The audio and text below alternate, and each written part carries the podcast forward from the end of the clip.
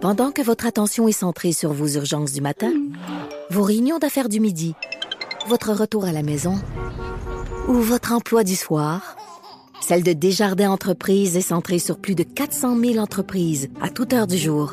Grâce à notre connaissance des secteurs d'activité et à notre accompagnement spécialisé, nous aidons les entrepreneurs à relever chaque défi pour qu'ils puissent rester centrés sur ce qui compte, le développement de leur entreprise. C'est 23. Patrick Lagacé en accéléré. Les meilleurs moments du Québec maintenant en moins de 60 minutes. Ben, la crise à l'hôpital Maisonneuve-Rosemont continue de faire grand bruit, on le sait. Les infirmières là-bas sont tannées de faire du temps supplémentaire obligatoire, ce qu'on appelle du TSO. Euh, elles ont euh, fait une sortie publique là, pour réclamer le départ notamment d'une gestionnaire, la femme euh, qui gère les urgences à Maisonneuve-Rosemont.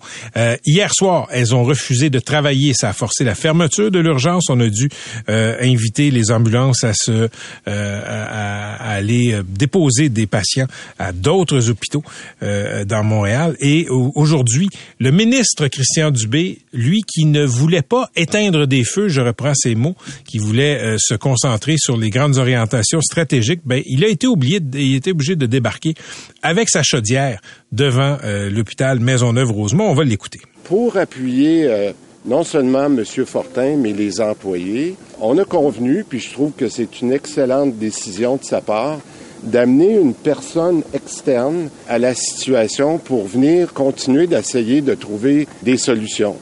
Et euh, ça, c'est très fréquent dans des situations comme on vit en ce moment, qui sont difficiles. Donc voilà, ça c'était le ministre de la Santé, Christian Dubé, en point de presse aujourd'hui avec le président du CIUS de euh, l'Est de l'île de Montréal. Denis Cloutier est président du syndicat des professionnels en soins de l'Est de l'île de Montréal, il est au bout du fil. Monsieur Cloutier, bonjour. Bonjour, M. Lagacé. OK. D'abord, parlons des individus. Il y a cette gestionnaire de l'urgence dont on réclamait le départ. Est-ce que je comprends qu'elle est partie? Oui, elle est partie. C'était quoi? Qu'est-ce qui faisait que le conflit avait été personnalisé sur une personne? Ben moi, je, ne tiens pas à m'éterniser là-dessus. Il faut comprendre que quelque part, on vit une pénurie qui nous frappe beaucoup plus durement que dans d'autres hôpitaux montréalais. C'est ça la vérité. Il faut arrêter de chercher midi à 14 heures. La gestionnaire directe, c'est souvent elle qui est le mauvais objet. Elle avait un style de gestion qui était autoritaire, mais dans une unité comme ça, où est-ce qu'il faut que tu imposes trop souvent de temps supplémentaire obligatoire, de choses comme ça, son style de gestion ne passait pas.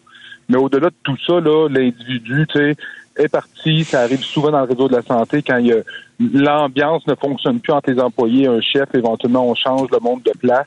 C'est bien correct qu'on ait procédé à ce changement-là. OK, mais si ça avait été une personne différente, est-ce qu'on aurait vécu la même situation ces derniers jours? Oui. OK, donc ça, ça dépassait l'individu. L'individu n'avait pas le tact et la bonne approche pour faire collaborer l'équipe. vous savez, mais ultimement, M. Lagacé, la pénurie nous frappe très durement dans l'Est de Montréal, spécialement dans les urgences. On vit un enjeu de pénurie. Aujourd'hui, on a eu le droit à une belle pièce de théâtre, pour moi. OK, la pièce de théâtre, ce que vous dites, c'est le point de presse avec le président du euh, CIUS de l'Est de l'île de Montréal et le ministre de la Santé. Pourquoi vous dites que c'est une pièce de théâtre? Ben, c'est plutôt du côté du ministre. Là, il nous est arrivé là avec une suggestion qui émanerait, selon lui, de M. Fortin-Véro. Je suis assez surpris. Ça fait un petit bout là, que le ministre il, il dit Je comprends pas que dans l'Est de Montréal, là, puis il tente de ramener le problème comme si c'était un enjeu entre la relation entre nous et la direction générale du CIUS. Tu sais, j'aimerais là quand même ramener des choses au clair. On est le premier établissement francophone qui a imité tous les modèles qu'on nous suggérait, que ce soit le modèle du Jewish avec des horaires de quatre jours semaine ou des 12 heures. Tout ça est offert chez nous, mais à un moment donné, on n'a juste pas assez d'infirmières, ce qui fait que ça provoque beaucoup le recours au temps supplémentaire obligatoire, ce qui fait que d'autres infirmières quittent. C'est ça qu'on vit actuellement. Là, la médiatrice, on l'a rencontrée cet après-midi. Elle est très gentille, la dame. Elle a réalisé que moi et la direction générale, on a des échanges courtois. Puis elle nous a dit finalement, est-ce que mon mandat est terminé? Tu sais, je lui dis, j'ai pas plus d'infirmières, moi, au bout de la journée, là. Est-ce que j'ai compris qu'il y a seulement 30% des postes d'infirmières euh, permanentes à temps plein qui sont comblés à Maisonneuve-Rosemont?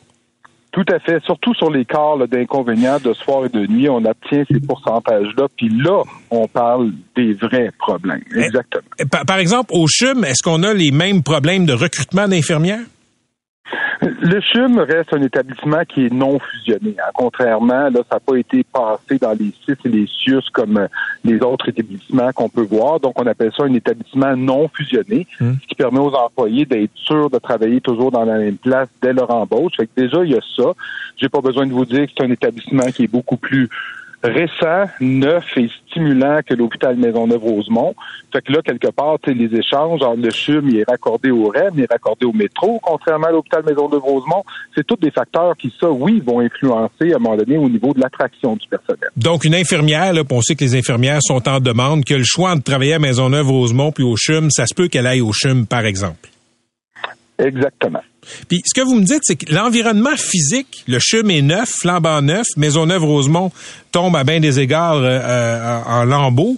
Ça, ça a un impact sur la décision d'aller travailler ou pas euh, dans un hôpital. Surtout au niveau des, nouvelles infirmières, au niveau de l'attraction. Pas nécessairement au niveau de celles qui sont déjà là. Celles qui sont déjà là, on a un problème de rétention qui est carrément dû aux conditions de travail associées au fait qu'elles ne sont pas assez nombreuses. L'est de l'île de Montréal, on a un réel défi avec la population. On n'a pas construit d'hôpital à Montréal depuis des années. Puis dans l'Est, Maisonneuve-Rosemont, ça fait longtemps qu'on n'a pas construit plus à l'Est. que le territoire est immense. On dessert une très grande population. Le vrai défi de Maisonneuve-Rosemont est directement relié au volume de personnel qui, de personnes qui viennent consulter à l'urgence.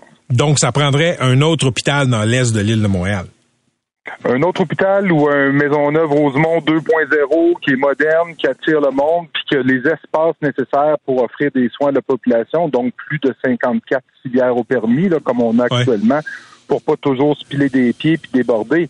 Mais ultimement, je pense que l'essentiel du message, faut se rappeler, c'est qu'on a juste plus assez de gens.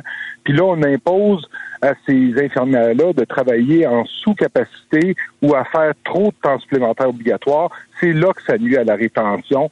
Quelque part, euh, je vois que le ministre tente de ramener ça comme c'est un problème de relation entre nous et le PDG. Euh, je comprends pas. On a besoin d'aide financière du ministère. Il y a des projets qui nous ont été refusés par le passé. Les investissements ne sont pas à la hauteur pour qu'on puisse renverser la situation et attirer du monde. À quoi vous faites référence, M. Cloutier? Quelles sortes de projets ont été refusés par le ministère? Le 30 août dernier, suite à la comparution d'une couple de des infirmières qui ont témoigné à, l'émission de Paul Arcan, ben on a eu une visite du ministre Dubé. Puis là, il était tout heureux de venir nous visiter. Puis là, il dit euh, effectivement ici on a un enjeu, on va mettre sur place un projet pilote. On a entamé des négociations, on a fait des offres. Puis là, quelque part, c'est que quand ça s'en allait là, au niveau du ministère, du Conseil du Trésor, ça nous revenait. Là, pour vous dire, euh, l'investissement équivaut à l'équivalent de cinq jours par année là, dans, sur l'aménagement du hmm. temps de travail qu'on veut offrir, ce qui est nettement insuffisant pour des gens à qui on impose beaucoup de temps supplémentaire obligatoire. J'ai pas de problème de relationnel avec la direction du CIUS de l'Est. Il manque clairement quelqu'un autour de la table, puis c'est quelqu'un du ministère, quelqu'un qui va nous donner le pouvoir de renverser la situation.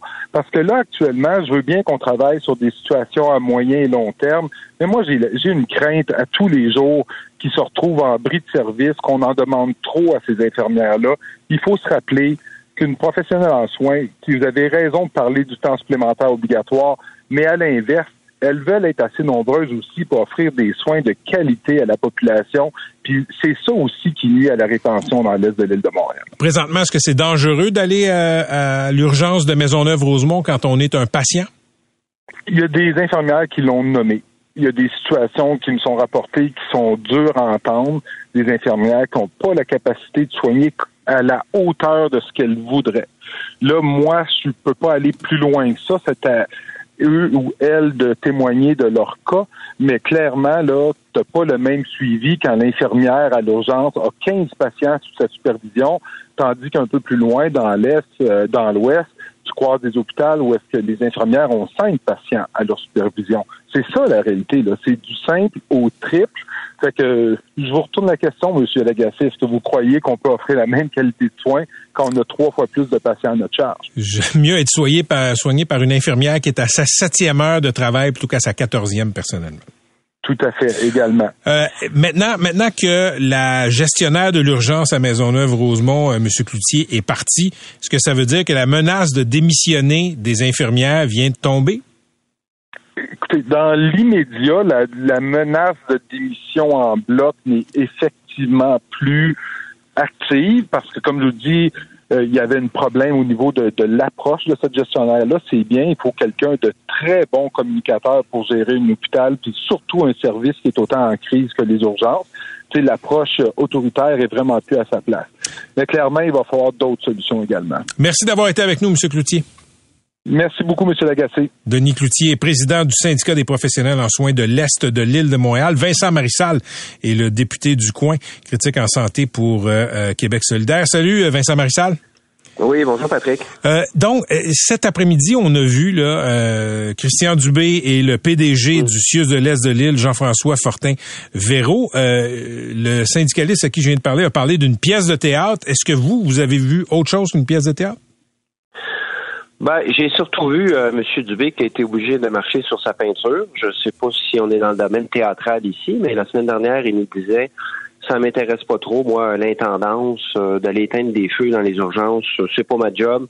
Moi, je préfère faire des plans à long terme, puis ben voilà qu'il a été obligé de débarquer d'urgence euh, dans Rosemont, effectivement, parce qu'il y avait un maudit problème dans la plus grosse urgence du Québec. Alors, euh, peut-être qu'au lieu de fanfaronner puis de lancer des slogans, le M. Dubé devrait se rapprocher un petit peu du milieu, du terrain. Euh, moi, je suis fini de tourner là, au Québec. Là, j'ai entendu beaucoup, beaucoup, beaucoup de choses. Et je pense que ça aide un petit peu quand on est un peu plus proche.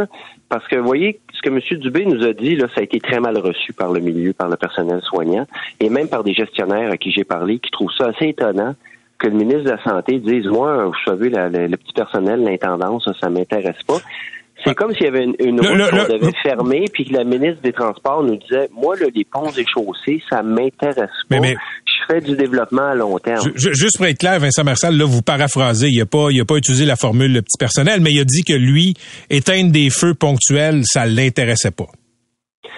Ouais, il a même dit c'est le fun d'éteindre des feux, mais c'est pas ma job. Je suis pas là pour ça. Moi, je fais des. Ben non, je suis désolé. Ça fait partie de la responsabilité ministérielle de tout temps. Euh, quand ça va pas dans un réseau, euh, le, le, le, récipiendaire ultime là, c'est le ministre. Les Anglais ont une expression pour ça, là, where the box stops. Il faut à un moment donné qu'il y ait un responsable. T'es ministre, tu as des responsabilités, tu as des privilèges, mais tu dois aussi veiller à ton réseau. OK, Vincent Marcel, vous êtes député de Rosemont dans l'Est de Montréal. Ça fait combien de temps que l'Est de Montréal veut un deuxième hôpital? En fait, on veut pas un deuxième hôpital, on veut un nouvel hôpital Maisonneuve-Rosemont. Et ça fait, je vous dirais, une dizaine d'années qu'on sait que cet hôpital-là, il va finir un jour sa vie utile. Évidemment, posé d'être architecte, ça a été construit en 54 avec les moyens de 1954. J'ai pas de doute qu'en 54, ça devait être un fleuron, mais ça l'est plus 70 ans plus tard, hein, évidemment. Cet hôpital-là, il est bourré d'amiante du sous-sol au grenier. Les corridors sont trop étroits pour les nouvelles civières. Le plafond est pas assez haut pour faire de la ventilation, faire de la climatisation. Ça va plus. Là. Cet hôpital-là n'a hmm. plus de vocation. on le savait, on le voyait venir, et il y a des plans qui ont été faits. Gaétan Barrette, en 98, a déposé un projet 950 millions pour 400 lits. C'était déjà ça, c'était pas assez, mais on l'aurait pris, là. Mine, de rien, on l'aurait pris, là. Ensuite, la CAQ arrive au pouvoir, il s'est rien passé pendant deux ans. Monsieur Dubé est arrivé après en 2021, à l'été, en nous disant Eureka, on a trouvé 2,5 milliards pour 720 lits, un nouvel hôpital sur l'emplacement même. Autrement dit, il y avait un gros bloc hospitalier qui devait se construire à l'angle l'Assomption-Rosemont. 720 lits, 2,5 milliards. Hmm. Déjà là, ça tenait pas la route. Le budget tenait pas la route. Mais on s'est dit, bon, regarde, on va le prendre, puis on va au moins lancer le projet. Là, depuis deux ans, en fait, on a reculé. Parce qu'il n'est même plus question du nouveau, du nouveau pavillon. Il est maintenant question de rénover le cruciforme qui tient avec de la broche. C'est, ce dossier-là, c'est du grand n'importe quoi. C'est encore une fois la CAQ qui a tourné complètement le dos à l'est de Montréal. Ça a l'air qu'on est né pour un petit pain puis qu'on n'aura pas l'hôpital dont on a besoin pour une population avoisinant le million de personnes. Merci d'avoir été avec nous, M. Marshall. Très grand plaisir. Salut. C'était Vincent Marissal, député de Québec solidaire pour Rosemont, dans l'Est de Montréal.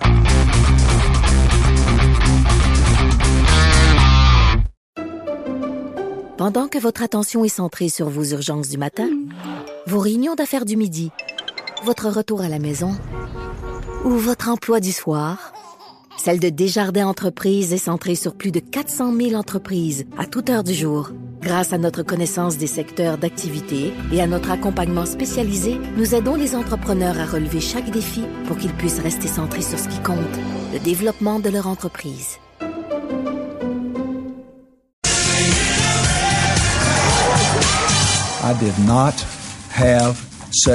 Relations Lewinsky.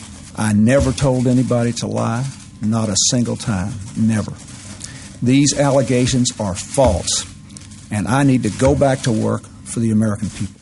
Il y a 25 ans aujourd'hui, euh, Valérie, il y a un blog conservateur qui annonçait aux États-Unis que le président Bill Clinton était impliqué dans un scandale sexuel avec une jeune stagiaire. Ça a marqué l'histoire avec un grand H. Oui, Monica Lewinsky, l'affaire Lewinsky, le Monica Gate et à peu près tous les autres noms qu'on a ajoutés avec un petit gate à la fin pour euh, décrire ce scandale-là sexuel, qui n'était pas le seul. On pourra en parler euh, d'ailleurs des autres scandales de Bill Clinton, mais je pense que lui, c'est le plus connu.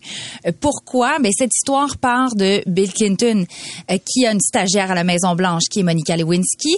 Elle se confie à une amie sur, euh, disons, sa relation avec le président, une Une- collègue. Une, amie entre guillemets. Oui, c'est ça. Je, je, je dois me reprendre une collègue. Une collègue de travail qui euh, finalement n'écoute pas ses confidences. euh, dit- elle n'a pas écouté le fait qu'elle ne voulait pas en parler. Au contraire, elle était à une- voir une autre personne qui a dit d'enregistrer ces Oui, conversations. c'est Linda Tripp, je pense. Oui, exactement. Qui a enregistré Monica Lewinsky puis qui a utilisé ça après. ah ben oui. Euh, c'est- c'est- À son insu. Mais, le, mais Lewinsky, il faut le dire, c'était une jeune stagiaire. Elle avait quoi, 22, 22 ans? ans. 22 Elle avait ans. 22 ans et euh, croche sur le président américain qui, lui, laisse pas passer l'occasion. Se fait faire des douceurs au bureau ovale. Ça sort. Et je me rappelle, quand c'est sorti, c'était euh, l'histoire de la robe Gap bleue. Oui, la fameuse avec, robe bleue. Avec du matériel biologique. C'est ça, qu'elle n'avait pas lavé justement au conseil de son ami entre guillemets, qui lui avait dit garde toutes Ouais. les preuves qu'il y a une relation entre les deux pour faire le lien entre l'ADN de ce qui est sur la robe, bon, je vous épargne les détails, et l'ADN de Monsieur Clinton. Et donc, on- elle a gardé ça. Elle a gardé les cadeaux aussi qu'il lui a offerts. Donc, elle- il y avait quand même un, un dossier, mais elle a refusé. Même quand on l'a confrontée avec cette histoire-là de dire est-ce que tu as eu des relations avec le président Clinton, au début, elle a dit non, j'ai pas eu de relation avec lui. Et finalement, elle n'a pas eu le choix d'être un petit peu dans le coin avec les, les, les enregistrements là. Ben non, écoute, il y avait les enregistrements, oui, mais tu sais, il y avait un contexte aussi Ben, où- politique. politique. Il y avait des enquêtes déjà sur Bill Clinton pour des histoires en. Arkansas qui n'étaient pas de nature sexuelle. Et euh, moi, j'ai- écouté une série d'entrevues avec Madame Lewinsky il y a quelques années. Elle expliquait comment elle a été tassée, tu le dis, tassée dans un coin. Écoute, les policiers l'ont menacée. Ils ont dit, tu vas passer les 25 prochaines années en prison si tu collabores pas. Euh, elle était effrayée. Elle a fini par parler. Elle a trouvé que c'était une matière, c'était quelque chose de privé. Elle voulait pas en parler.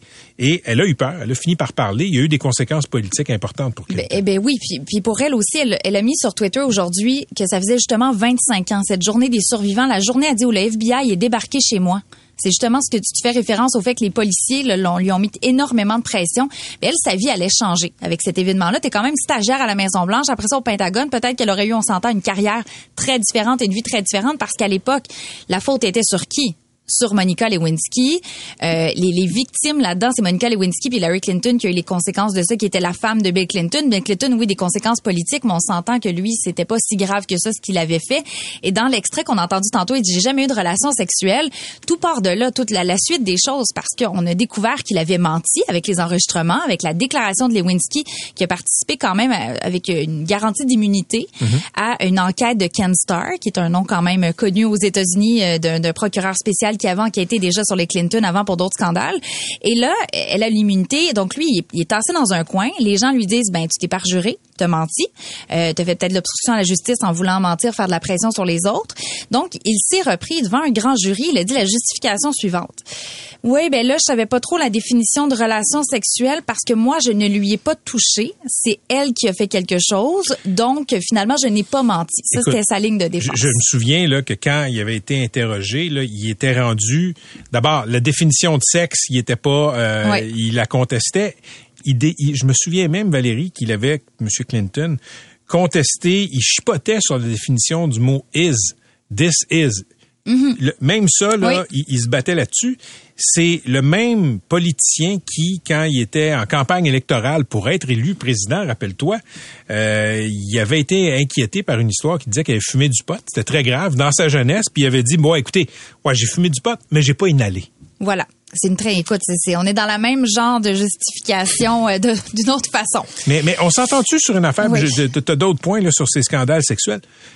Bill Clinton, 52 ans à l'époque, qui, euh, qui a des relations sexuelles avec la stagiaire de 22, c'est c'est pas c'est pas un exemple de jugement, disons. C'est la relation de pouvoir. Tu es le président des États-Unis, tu es la, la personne la plus puissante peut-être sur la planète et tu t'intéresses, tu fais de l'œil à la petite stagiaire qui te voit comme à peu près Dieu.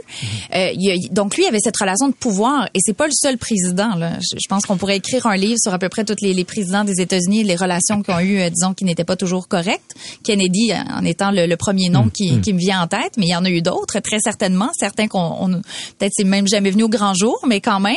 Mais avec lui, il y avait déjà cette réputation-là. C'est pas quelque chose qui était surprenant, mais qui essayait de cacher toujours ces, ces, ces filles-là qui venaient dans le bureau aval ou ailleurs. Et je, je- je me souviens que dans cette saga-là, il y avait beaucoup d'hypocrisie parce que ceux qui traquaient Clinton Oui. chez les républicains, qui voulaient le faire tomber, qui trouvaient ça bien épouvantable, la relation extra-conjugale, il y en a qui fricotaient aussi qui avaient des maîtresses. Mais écoute, Newt Gingrich, qui lui était le leader chez les républicains, qui lui finalement a dû avouer qu'il y avait une relation extra le président de la Chambre. Oui, président de la Chambre, c'est ça. Puis Qu'il y avait une relation extra-conjugale avec quelqu'un sur euh, qui travaillait avec lui, une collègue de travail. Donc il trompait sa femme. Il y en a d'autres qui avaient des enfants avec leur maîtresse parmi les gens qui l'accusaient. On dirait que là, ça, ça a enlevé un petit peu de crédibilité à ces, ces personnes-là. C'est sûr qu'ils revenaient toujours avec la ligne d'attaque. Ben t'es le président des États-Unis, tu peux pas mentir. C'est pas l'acte qui est dangereux, c'est le fait que tu as menti, que tu t'es parjuré. Euh, là, on essaie de toucher l'opinion publique. Il y a beaucoup de gens, bon, plus les démocrates, c'était peut-être moins. euh, Il y en a qui disaient c'est peut-être pas si grave. euh, Il, sa femme reste à côté de lui. Il y en a qui, par moment, Mais- ils ont essayé de pardonner là. Mais Valérie, même, chez, je- je- je- chez les électeurs démocrates, il y en a qui n'ont pas trouvé Ah, ça non. comique. Mais il y a même des démocrates qui ont pas trouvé ça Oui. comique et qui voulaient qu'il y ait quand même une procédure de destitution. Il y en a qui étaient derrière ça. Après ça, on s'est rangé du côté du président au Sénat lors du, du procès.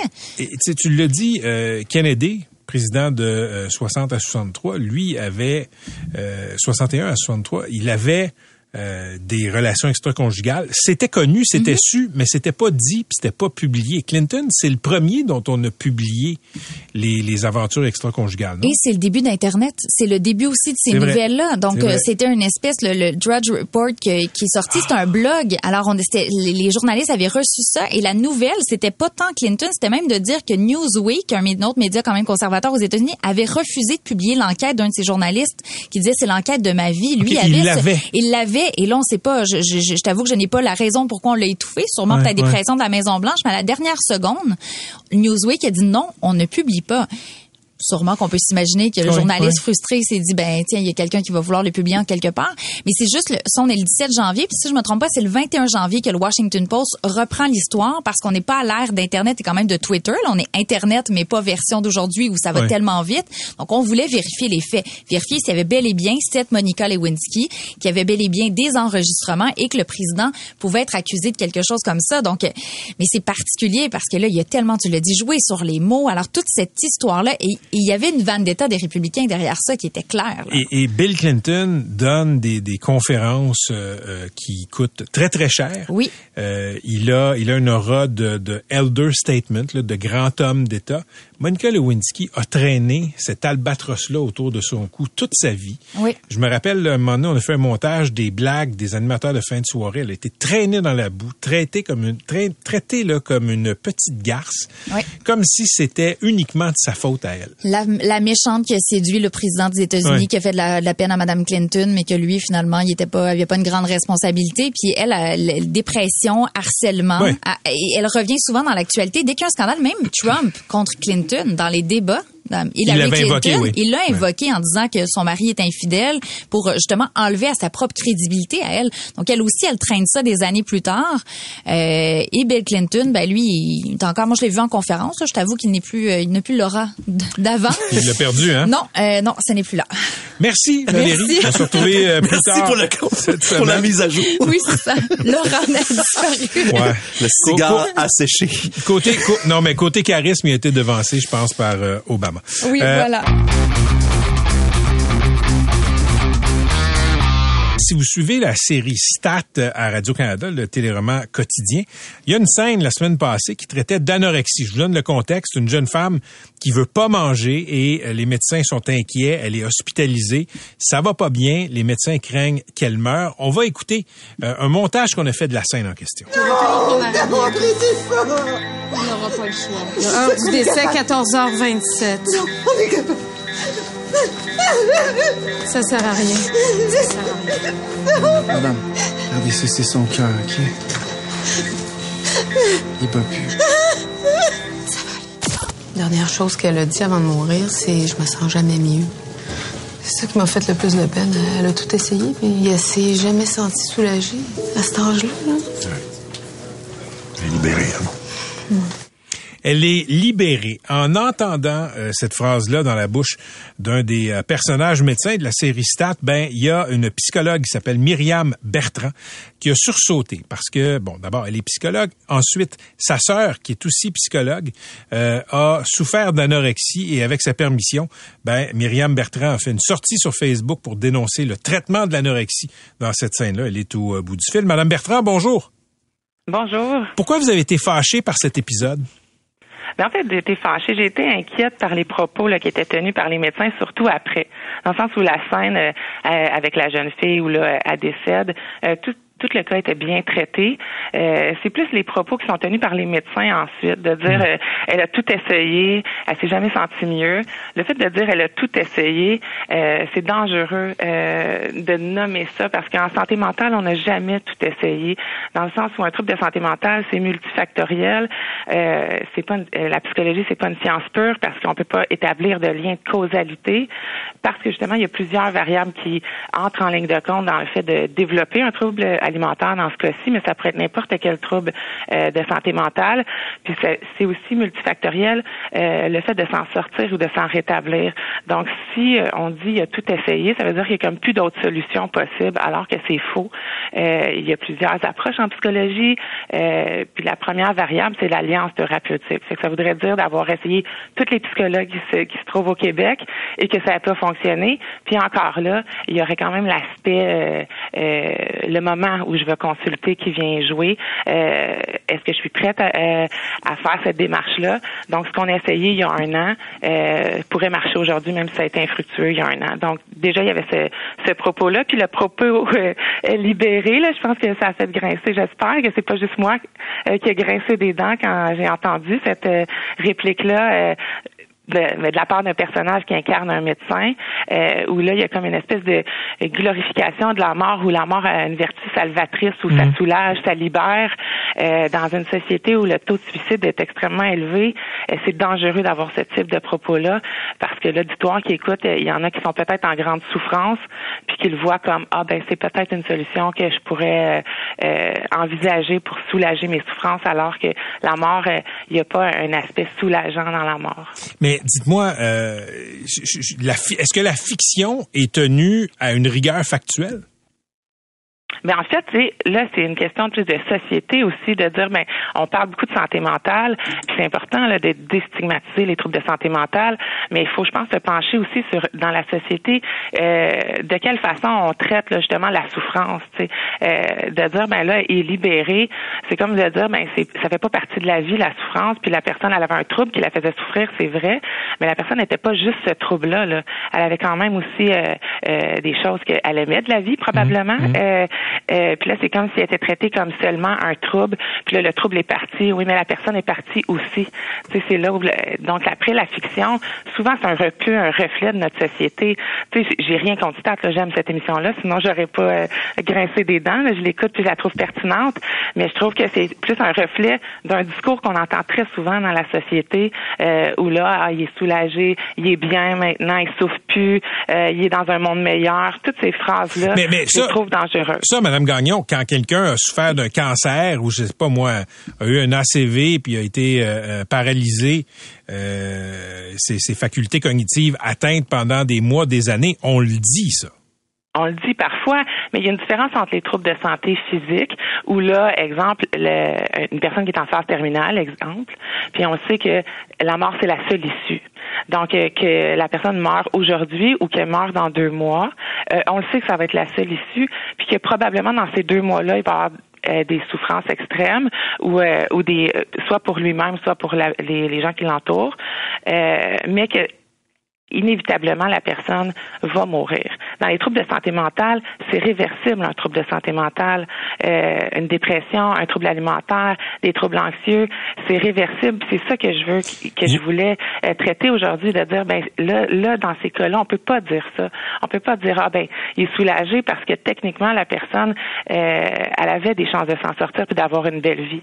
Puis, si je comprends bien, là, votre sœur est passé par là, c'est-à-dire l'hospitalisation à cause de l'anorexie puis frôler la mort.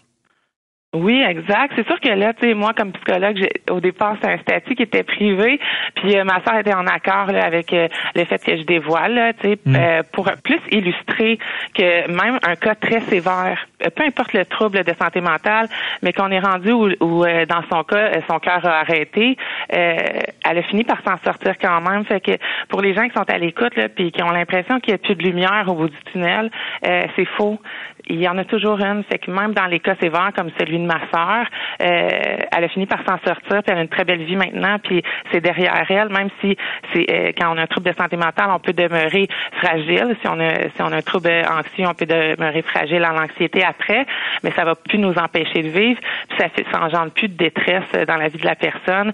Euh, est consciente de cette euh, vulnérabilité-là. C'est dit. Merci beaucoup, Madame Bertrand. Je vous souhaite une bonne journée. Ça me fait grand plaisir. Merci. À la prochaine. C'était Myriam Bertrand, psychologue.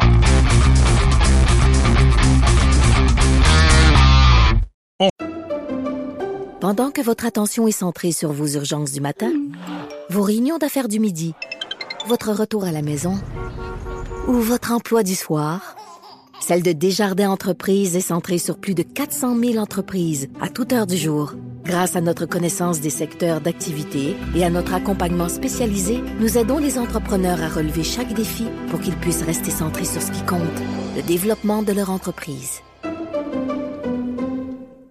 Stéphane Sion, qui est correspondant à Kiev, notamment pour le journal français Libération. Salut Stéphane.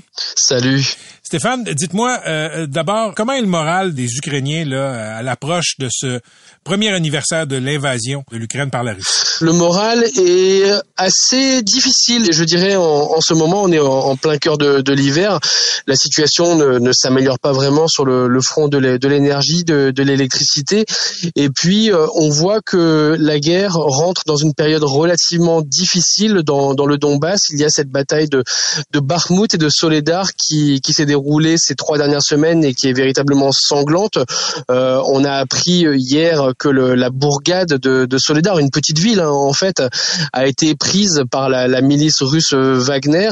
Et puis euh, du coup, bah, ça a apporté un, un, un, coup au moral quand même des, des, des, Ukrainiens parce que on n'est plus sur la même dynamique que cet automne où il y avait des, des victoires dans, dans différentes régions. Euh, au cœur de l'hiver, les combats sont véritablement très violent. Il y a des, des pertes euh, des deux côtés, hein, je dirais, en tout cas côté ukrainien également. Et puis surtout, il y a ces, ces rumeurs, ces bruits sur la mobilisation russe qui est en train de, de se préparer, plusieurs centaines de milliers d'hommes, et beaucoup d'observateurs se demandent quels sont les plans du Kremlin et est-ce qu'on doit s'attendre pour le mois de mars, pour le mois d'avril, pour la fin de l'hiver, à une nouvelle offensive russe, que ce soit sur le front du Donbass, voire même sur le nord de l'Ukraine, à Kiev depuis la Biélorussie. Vous avez parlé de la ville de Soledar. Euh, les, Russes prétendent l'avoir conquise. Les Ukrainiens disent encore avoir le contrôle. Est-ce que c'est une ville symbolique euh, au, point de vue de l'importance ou euh, vraiment d'un point de vue géostratégique, c'est important? Alors c'est une ville que, que je connais très bien parce que ça fait dix ans que, que j'habite en Ukraine. Je n'y suis pas allé ces derniers jours et pour cause les combats étaient d'une telle violence que qu'il était impossible pour les, les journalistes internationaux de, de, de, rentrer dans, dans Soledar. Non, c'est une petite ville. Hein. C'est une ville qui faisait un petit peu plus de 10 000 habitants avant le, le début de, de la guerre. C'était une ville de banlieue de, de cette petite agglomération de, de 70 000 habitants. Mais Soledar était connu par tous les Ukrainiens. Vous savez pourquoi? Parce que Soledar abrite la plus grande mine de sel d'Europe. Et dans toutes les cuisines ukrainiennes, dans les placards, il y a des, paquets de cartons de, sel qui proviennent de, la mine de, de, Soledar. Maintenant, ce n'est pas une ville qui est stratégique au, point de vue militaire. Euh, cela fait désormais six mois que les forces russes sont en train de lancer l'assaut sur cette ville de, de. Et ils n'y arrivent pas. Ils se cassent les dents. Or, le, le Kremlin a besoin d'une victoire symbolique après un automne de, de défaite à Kharkiv, à Kherson. Et il s'agit pour l'armée russe et également pour la milice Wagner de Yevgeny Prigogine de prouver à son opinion publique que l'opération militaire spéciale marche. Donc ils ont lancé toutes leurs forces pendant trois semaines avec un mode opératoire qui était proprement hallucinant, hein, qui est un registre issu de la Seconde Guerre mondiale où on lance de l'infanterie sur les sur les défenses et de, de la véritable chair à canon. Euh, et les, les, les, Russes ont réussi à obtenir une victoire à la Pyrrhus, je, je dirais, mais en sacrifiant sans doute plusieurs milliers d'hommes. Maintenant, cela ne décidera pas de, de, l'avenir de la guerre, cela se jouera ailleurs. Les grands enjeux maintenant, ce seront plutôt qu'est-ce que la Russie va décider de faire du Donbass à la fin de l'hiver et surtout, est-ce qu'il va y avoir une nouvelle euh, offensive sur Kiev? Stéphane, euh, euh à l'ouest, en Amérique du Nord, en Europe, on parle beaucoup euh, de donner des armes, disons, de pointe aux Ukrainiens, par exemple des chars Léopard. À quel point c'est important sur le terrain? Alors c'est très important parce que euh, il semble que l'armée russe, qui a été en mauvaise posture ces derniers mois, soit en train de, de changer de, de logique, de, de logiciel, je, je, dirais. Et il y a cette mobilisation de 300 000 hommes qui est en cours. On parle également de, de la volonté du Kremlin d'aboutir à une armée de 1 million d'hommes. Et la grande ressource de, de l'armée russe, c'est la masse, les hommes, la chair à canon. Et puis on sait également pertinemment qu'il y a énormément de réserves matérielles en char du côté de, de la Russie. Et euh, il semble que Vladimir Poutine est dans l'intention de relancer les, les, hostilités au printemps lorsque la, la, situation météorologique le permettra. Et actuellement beaucoup d'experts militaires pensent que une des options du Kremlin ce serait d'entourer la ville de Kiev. Peut-être pas de la prendre parce que c'est c'est une grande ville mais de relancer des troupes à travers la frontière du, du Bélarus en direction de, de la capitale Et je crois que dans, dans les chancelleries occidentales, européennes, nord-américaines, ce danger est très pris au sérieux. Et pour se défendre, l'Ukraine a besoin de forces blindées. Elle n'a pas besoin de 10 ou de 20 chars, elle a besoin de plusieurs centaines de chars. Et actuellement, ce qui est en train de se passer, c'est que plusieurs pays européens, notamment la Pologne et les pays scandinaves, font un peu figure d'aiguillon pour distribuer à l'Ukraine des stocks de, de blindés lourds on parle de, ces Léopard 2 de, de fabrication euh, allemande. On parle des, Bradley américains. On parle des, des Charles Leclerc français. Euh, il y a des pays comme l'Allemagne qui sont réticents parce qu'ils craignent que cela puisse entre, entraîner les pays occidentaux dans un engrenage, dans une troisième guerre mondiale. Mais en même temps, il s'agit sans doute de la seule solution pour permettre à l'Ukraine de se défendre parce que sans ça, c'est une guerre qui peut durer pendant un an, deux ans et trois ans et la Russie aura toujours euh, l'avantage de la masse de, de, du nombre de citoyens, du nombre de soldats qu'elle peut mobiliser et également de toutes les réserves qu'elle a accumulées depuis la période soviétique. Euh, Stéphane, euh, un peu partout dans les démocraties qui aident, qui soutiennent l'Ukraine, il y a des voix qui s'élèvent pour dire bon, plus on va armer les Ukrainiens, plus on va leur donner de matériel, matériel plus on va faire durer cette guerre, cette boucherie. Euh, il y a un éditorial là, qui a été publié aujourd'hui dans un journal montréalais qui s'appelle Le Devoir, euh, qui déplore un peu justement l'aide aux Ukrainiens. Comment c'est perçu euh, cette posture-là en Ukraine? Alors c'est très mal perçu parce que la, la, perception de la guerre en Ukraine et euh, dans le monde entier est, est, est totalement différente. C'est-à-dire que pour les Ukrainiens, il s'agit d'une guerre existentielle. Euh, ce que certains courants d'opinion en Amérique Amérique du Nord. Vous parliez de cet édito du, Devoir. Euh, on a les, mêmes euh, les mêmes débats en France également. C'est de mettre l'Ukraine à la table des négociations à l'heure actuelle, alors que 20% de son territoire est occupé. Donc ça veut dire que l'Ukraine devrait négocier avec la Russie alors qu'elle n'est pas en position de, de force et qu'elle devrait faire des compromis alors que elle a une partie de sa population qui est sous occupation et que toutes les informations montrent qu'il y a des crimes de guerre, des crimes contre l'humanité qui ont qui ont été commis. Donc pour les Ukrainiens, forcément, c'est absolument inacceptable. Et la seule solution pour eux, c'est de revenir à base minimale à la situation qui prévalait le 23 février 2022 euh, la veille de, la guerre, ou alors de regagner le contrôle de sa frontière euh, reconnue internationalement en 1991, c'est-à-dire en reprenant le Donbass et la Crimée. Maintenant, la question est de savoir quelle est la perception qu'a la communauté internationale de la Russie. Est-ce qu'il est possible de faire des compromis avec Vladimir Poutine, avec un tel régime qui commet quasiment tous les jours des crimes de guerre. On l'a encore vu dans la ville de, de Dnipro euh, samedi dernier. Il y a 44 personnes qui ont été tuées suite à un, bombardement sur euh, sur un immeuble d'habitation. Ou alors, est-ce qu'à un moment donné, on se dit qu'il faut régler cette question de manière militaire, comme cela a été le cas dans le passé avec d'autres régimes? On peut parler de, l'Allemagne nazie, où à un moment donné, la question de la négociation ne se posait absolument pas. Donc là, c'est vraiment une question de morale qui se pose pour les pays occidentaux. Stéphane, merci et faites attention à vous. À très bientôt. C'était Stéphane Sian, correspondant euh, français à Kiev. Il vit là-bas. Euh, on peut le lire notamment dans le journal Libération. Patrick Lagacé en accéléré. C'est 23. Pendant que votre attention est centrée sur cette voix qui vous parle ici, ou encore là, tout près ici, très loin là-bas, Celle de Desjardins Entreprises est centrée sur plus de 400 000 entreprises partout autour de vous. Depuis plus de 120 ans, nos équipes dédiées accompagnent les entrepreneurs d'ici à chaque étape pour qu'ils puissent rester centrés sur ce qui compte, la croissance de leur entreprise.